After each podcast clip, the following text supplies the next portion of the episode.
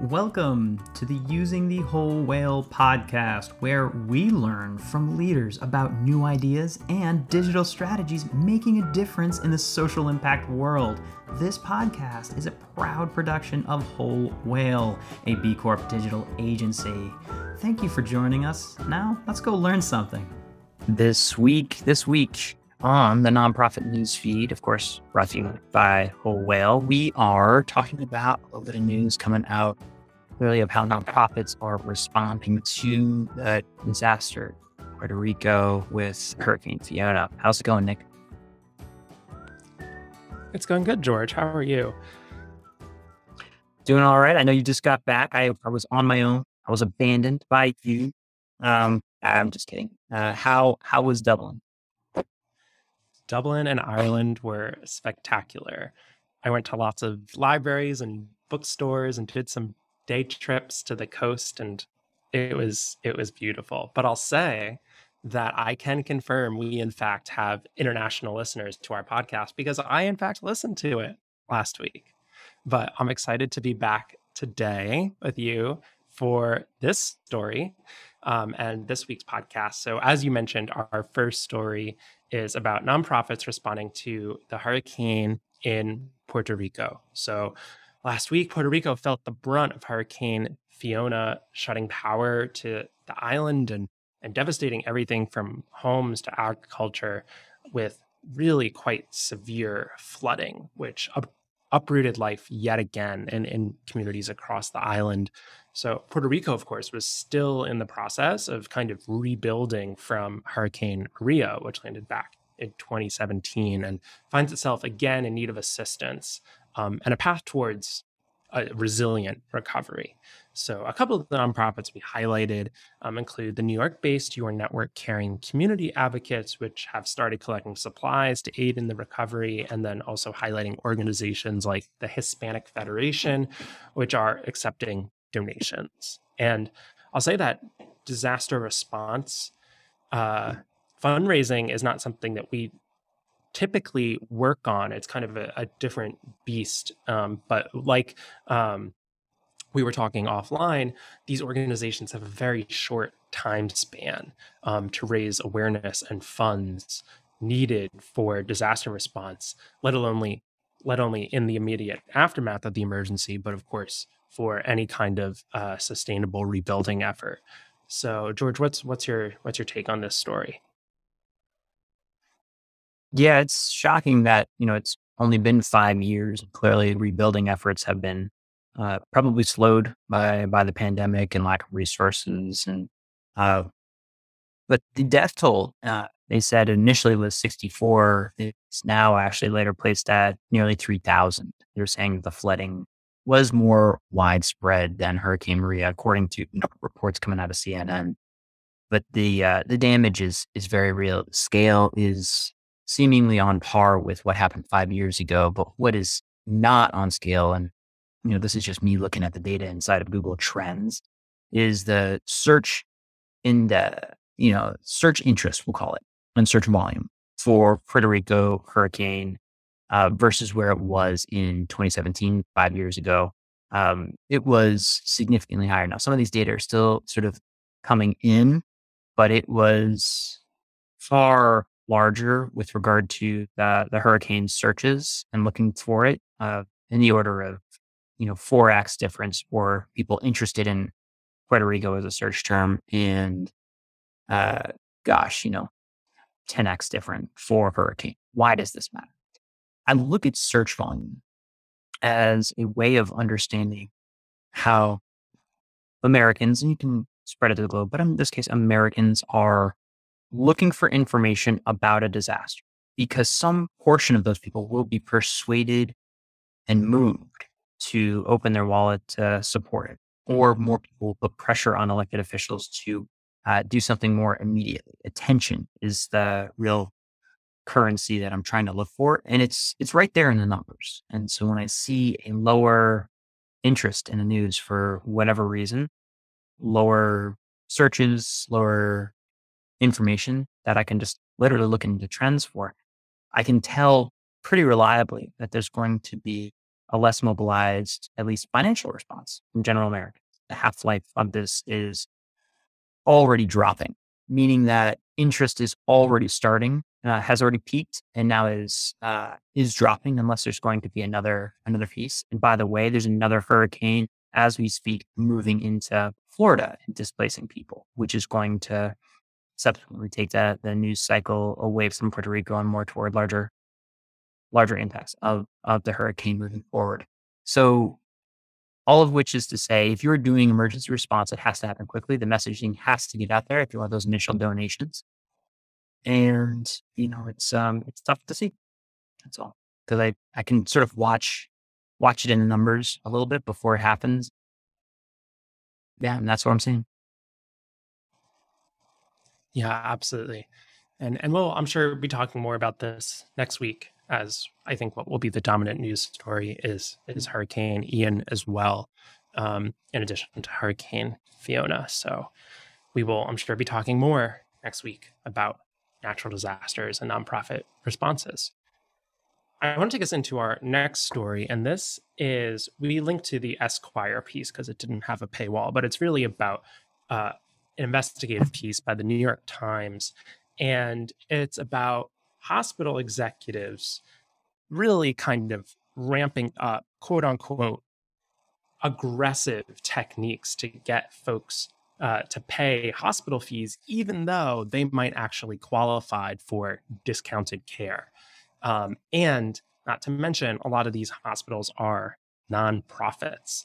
Um, so, uh, some of the largest hospital chains in the United States are, in fact, nonprofits. And we really encourage listeners to read this article in full. It's a lengthy article, but it, it touches on a lot of the issues that we've also touched on on this podcast about uh, some of the real severe problems in hospital administration, particularly nonprofit hospital administration in this country. But it details one chain called Providence, um, in which the nonprofit executives of this hospital, uh, led by their uh, CFO, devised a program called the Rev Up program, in which um, employees were instructed to ask every patient every time, Would you mind paying? even though those people might have qualified for discounted care because of low incomes.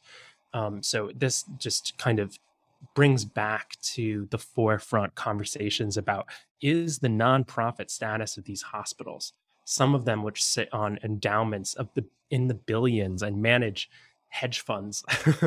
Um, is is that benefit really being paid forward to the communities? And uh, it's kind of the it takes a this zoomed in approach of this this one nonprofit hospital but also zooms out to some of the larger problems so george what was your take on this piece in the, the particular Esquire piece is just kind of funny because it layers in a, a bit of an agenda, which is hilarious. Uh, you know, it was like a six degrees of uh, separation from Kevin Bacon slash how can we pin this to Pete Buttigieg, who by the way once worked at McKinsey, who by the way once ate a hot dog. Um, so there's like a little bit of that in the article. I'll just say like, oh, okay, fine, yeah, I get it. Uh, what's really sort of stomach churning is that Providence is sitting on 10 billion that it runs Wall Street style, as they say, like a private equity firm. It's it didn't need the money and it's taking it from people who did. And in general, you know, we have seen it's interesting because like we've talked about this and we're like have realized that there are profiteering nonprofit hospitals. Look, if you are operating with that C3 tag, then guess what? There are actual public benefit that you have to provide, including not limited to not taking advantage of people that can't pay and providing that service of, by the way, healthcare.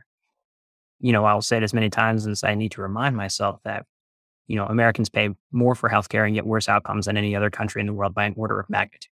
That's not hyperbole. One of the things I'm excited about is actually we, uh, I, you know, we talked about getting stop uh, medical debt, ripmedicaldebt.org got him on the uh, the scheduled for a podcast. So we're gonna really hear from experts in the field rather than like you and I rambling on about it, seeing it come up. Uh, but hearing how a nonprofit is, you know, actually alleviating billions of dollars of, of debt from folks that can't afford it. So I'm excited to dive more into that. But good to have the the view of not all nonprofits are good. It's just a tax classification. Reminder. Yeah. This is this is true. I remember we did a story that was quite flabbergasting. I think it might have been a year ago at this point. It was about a hospital chain, I think in Seattle, and they paid managers of their hedge fund like $10 million. Like that was the management fee they were paying the managers of their hedge fund, not even how much was in the fund. Crazy. Crazy. Yeah. What, anyway, what business are we running here? Right. Exactly. Exactly. Um, okay, great. I'll take us to our next story. This is kind of an interesting one. Uh, this comes from the Texas Tribune, and this is about nonprofits paying Texas farmers to not water crops during the drought. And the article details a a scheme, as I just said, essentially, in which um, nonprofits are essentially paying farmers to use more sustainable applications of water. Um, so my immediate response was was almost um, uh, it's like the like the carbon tax almost, but like in reverse, right? Um, this, this seems kind of innovative, George. What's your take on this? Yeah, the you know droughts are terrifying, right? We know what those are. We know how they affect. I'm in, based in California, and you know over ninety percent of the water being used is for agriculture. At the same time, you know, like something like over fifty percent of the produce of America is created here. So you want to be careful what you do. But frankly, if there isn't a economic value to water being used, by certain groups of people, then guess what? They're going to use it as an unlimited resource, which goes poorly in systems generally. And so, what this nonprofit seems to be doing is adding that sort of uh, value to to water, being like, hey, by the way, if you were more efficient, you get more money. Meaning that if you could then afford the upgrade to your irrigation systems, more efficient water delivery, um, which is which is possible. Smarter ground covers, ways of capturing rather than losing to evaporation water. There's a lot of innovation that costs money, frankly, for farmers to upgrade. And when you add that economic incentive to save money, save water rather than just the the penalty of sort of you know not getting it is uh, is an interesting approach Yeah, I mean, it's just in the billions of gallons of water that they're talking about. That this recent report from uh, West Water Research uh, just increased that much for for the region uh, in Texas. So curious. I think it's uh it's something that could be a model. Um, and one of the groups behind it um, was kind of the Nature Conservancy, uh, Texas chapter of this, uh, is working on it as well. It's like they call it a dry lease option. Fascinating. It's cool. Yeah, that's interesting. I, would be curious to see if there are other similar programs happening anywhere else. Um, yeah, this is a cool one. All right. Our next story comes from news8000.com. And this is about a, nor- a local nonprofit in La Crosse which um, the nonprofit is called the Leader Ethics Nonprofit, which advocates for politicians to be truthful, to be transparent with public information, and to unify people rather than divide them among other pillars of the organization. End quote. So the idea here is the nonprofit essentially advocates for truthful, politicking, transparent public information in an effort to build institutional trust in uh, America's institutions. This is great, I think. Color me a little skeptical, to be honest. It's really hard for any local nonprofit to, to build institutional trust when some of the most influential and powerful people um, are actively trying to, you know, disintegrate that exact same trust. But I don't know. It kind of cool to see, right? Like it's an extremely serious problem, and like it needs to be addressed. But um, I don't know. I'm a little skeptical. Maybe I'm too cynical. Maybe I maybe they need to get to me, right? Yeah, I mean, in their ethics they do an ethics report, and one of these excerpts here is the Republican Party, for the most part, publicly dismissed the integrity of the committee because it's dominated by members of the Democratic Party, exception of two members, but um, it has to. It's worth trying, right? It's it's at least worth a shot. It is a nonprofit that would be able to do this. There's not a, a government body. There's not a company that that's positioned to do this. So you have to leverage that inherent trust of a nonprofit, the transparency at the very least. Of okay, we can see where its money comes from. We can see who's on the board because that's all publicly disclosed. So you need a core building block, which is the construction of a transparent organization, uh, is at least the right starting building block. We're rooting for you. Go get them. Leader Ethics WI. So I guess Wisconsin.org. There you go. Check them out. Hard, hard, hard work. Best of luck to them. Um, all right, George. How about a feel good story? That sounds good. What do you got?